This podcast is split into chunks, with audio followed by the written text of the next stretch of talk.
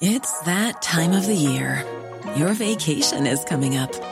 You can already hear the beach waves, feel the warm breeze, relax, and think about work. You really, really want it all to work out while you're away. Monday.com gives you and the team that peace of mind. When all work is on one platform and everyone's in sync, things just flow wherever you are. Tap the banner to go to Monday.com.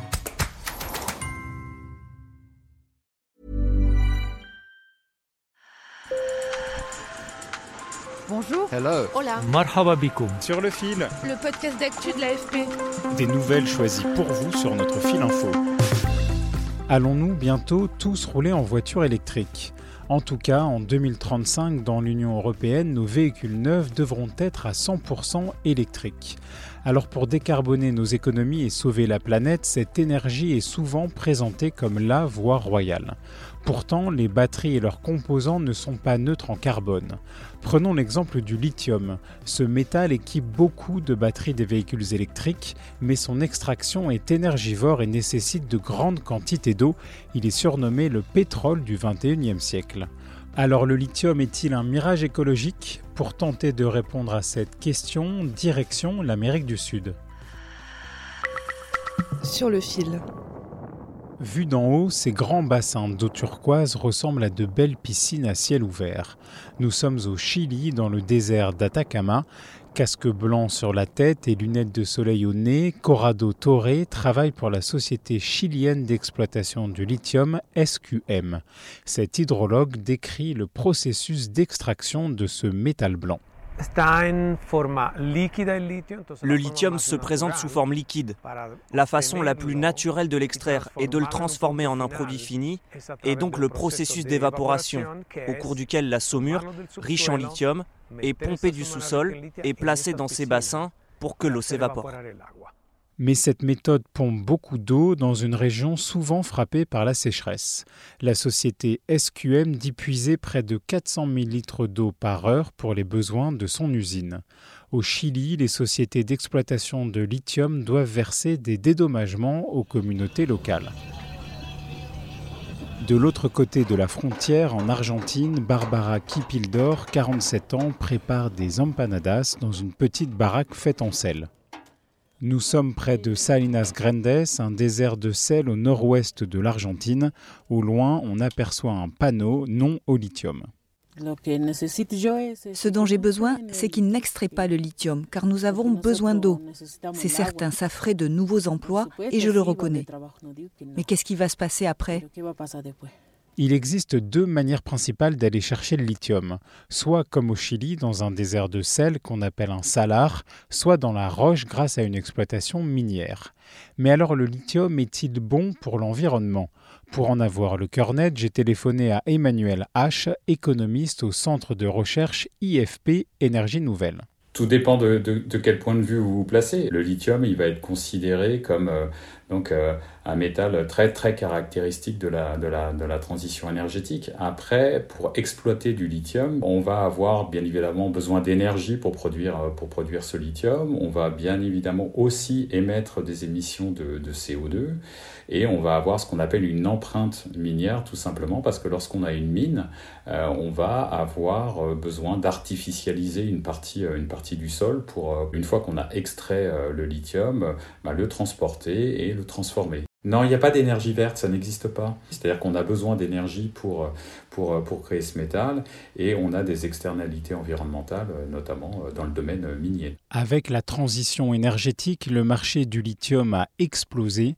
La demande a été multipliée par 3 entre 2010 et 2019. Et notamment des organismes comme l'Agence internationale de l'énergie estiment qu'à l'horizon 2040, on devrait le multiplier la demande en lithium par 40. Le premier producteur au monde de lithium, c'est l'Australie, suivi du Chili, de la Chine et de l'Argentine. Dans la course au métal blanc, la France prévoit d'ouvrir d'ici 2027 l'une des plus grandes mines d'Europe dans le Massif central.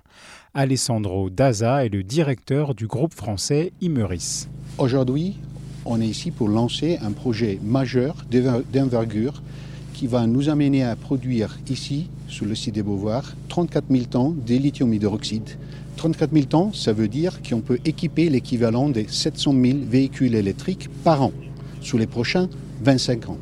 Alors la France, elle est comme la majeure partie des pays européens, elle est euh, dépendante à près de 100% de ses importations en lithium. Et donc penser la, la possibilité d'une production au niveau euh, national, ça veut dire quoi? Ça veut dire déjà une réduction de la, dépendance. Donc euh, augmenter sa part de souveraineté, c'est toujours quelque chose d'important. Après, il y a une question aussi très économique. Hein.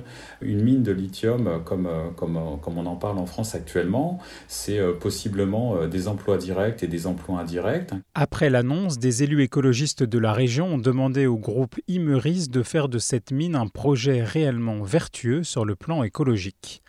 Pour améliorer l'impact du lithium sur l'environnement, l'industrie européenne mise beaucoup sur son recyclage, une pratique amenée à se développer, et sur l'amélioration des batteries. Au niveau mondial, dans la course au lithium et aux autres métaux pour la transition énergétique, la Chine a une longueur d'avance. les éléments d'une batterie sont raffinés entre 70 et 75% en Chine et les batteries sont produites aux deux tiers euh, sur, euh, sur le sol chinois. Depuis, euh, depuis les années 2000, elle a investi autour de 300 milliards de dollars dans les principaux pays producteurs miniers. Hein. Et bien évidemment, bah, les États-Unis ont réagi autour de 2017, notamment avec la politique de Donald Trump, hein, euh, qui, euh, qui, essaie aussi de se projeter à l'extérieur pour sécuriser les approvisionnements. Et en Europe, on commence à avoir cette, ce qu'on appelle cette diplomatie minérale pour essayer de s'approvisionner et d'avoir justement l'ensemble de ces éléments sur, sur le sol européen. Le 21e siècle, en raison de la transition énergétique, va être le siècle des métaux et une forte rivalité entre les États-Unis, la Chine et bien évidemment euh, l'espace européen. Pour Emmanuel H., passer au modèle électrique n'empêchera pas une réflexion plus globale sur nos modes de vie. Si la transition énergétique, notamment dans le secteur de la mobilité, c'est de passer de je suis tout seul dans mon véhicule thermique à je suis tout seul dans mon véhicule électrique, à mon sens, on va avoir raté quelque chose dans cette transition. Arrêtons de surdimensionner, arrêtons d'augmenter la puissance et restons dans une logique euh, j'allais dire, sobre d'un point de vue de la consommation minérale, tout simplement parce que euh, notre empreinte minérale journalière, elle est extraordinairement élevée et le problème, c'est qu'on ne s'en rend pas compte. Sur le fil revient demain. Merci de votre fidélité. Je m'appelle Antoine Boyer. J'ai une annonce un peu particulière à vous faire car ce soir avec Michaela Cancela Kiefer, nous animons en direct sur Twitter une émission consacrée aux élections américaines de mi-mandat. Avec nos invités, on vous attend sur ce Twitter Space à partir de 21h30. Vous pouvez nous poser vos questions en envoyant un message privé sur Twitter au compte de l'agence France Presse. À tout à l'heure.